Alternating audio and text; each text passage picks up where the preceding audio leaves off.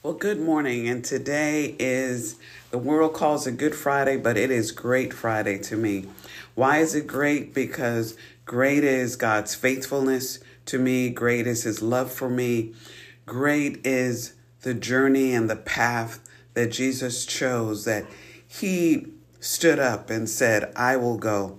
I will be the lamb that will be slaughtered to bridge the gap between man and God. I will be the one that can do it. And when I think of the faithfulness of the Lord, there is no way I can define this as just a Good Friday. And I want to share with you today how you can make this a great Friday, not only within your life, but within your relationship with God and with acknowledging who He is. When we have a hero, when we have a Savior, we give praise, we give celebration, we give honor to their name and for the works they did. We do that for um, mortal men, but we're talking about a man who gave up his life, suffered, bled, and was was disgraced and was shamed for our salvation. So there's no way that I can just say this is Good Friday, for this is a great Friday. This is a perfect Friday. Now you might say, well, it's not even today. Today is the day we acknowledge it. I can't go back and tell you that, you know, thousands of years ago, this was the exact day. But what I do know, this is the exact day that you and I can acknowledge what Jesus has done for each of us. So, what has He done? By bridging the gap.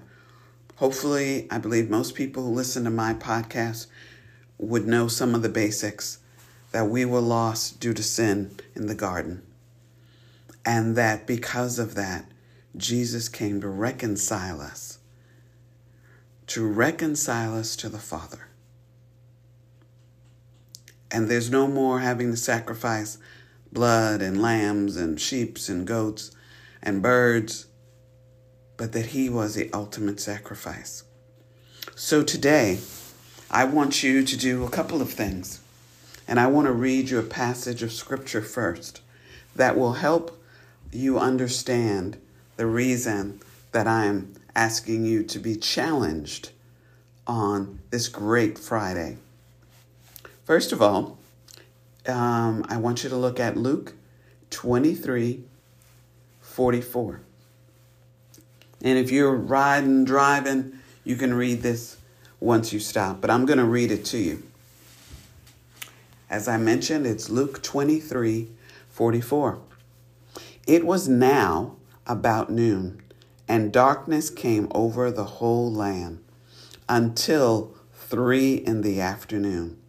For the sun stopped shining, and the curtain of the temple was torn in two. Jesus called out with a loud voice, Father, into your hands I commit my spirit. When he had said this, he breathed his last. Father, into your hands I commit my spirit.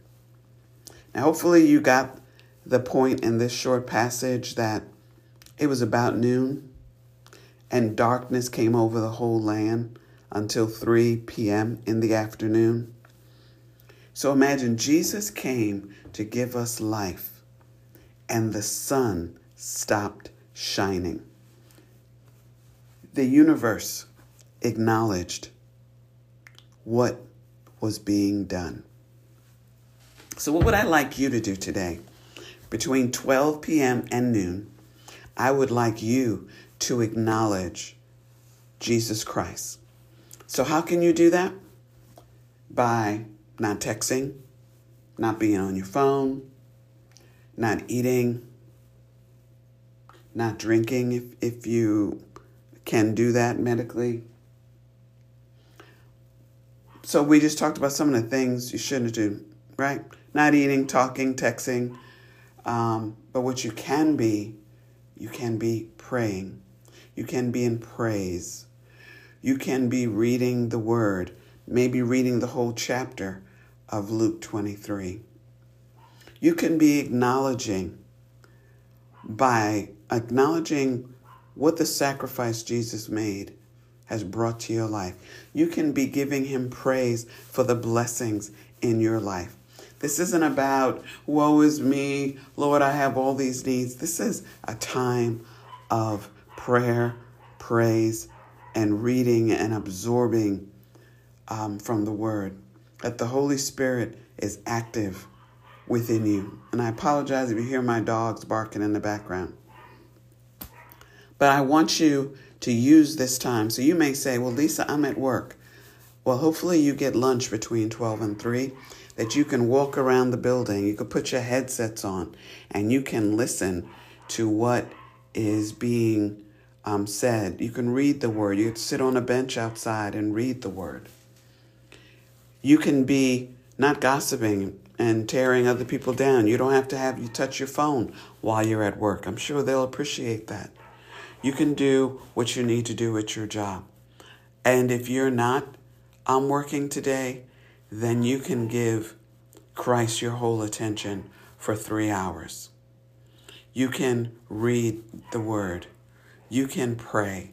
You can praise. You could put on music and praise. But if the whole world came to a stop in this time, I would hope that the sacrifice made for each of us would warrant us to put a stop to some of the things that we don't have to do in this time to honor what the Lord has sacrificed. So, I want to give him praise. I want to give him thanks. I want to acknowledge that this is a day that Christ suffered, that Christ felt abandoned, that Christ felt alone. Many of us have, know what that feels like. He was betrayed so that he could sacrifice for our lives. I pray and hope that we can give him acknowledgement in this day of how grateful we are. Because we are far from worthy for what he has done, but he did it in spite of all the sin and all the junk and all the stuff we hide and all the stuff we keep secret. He loved us enough. So let's show our gratitude. Let's show that in praise. Let's show that in honor.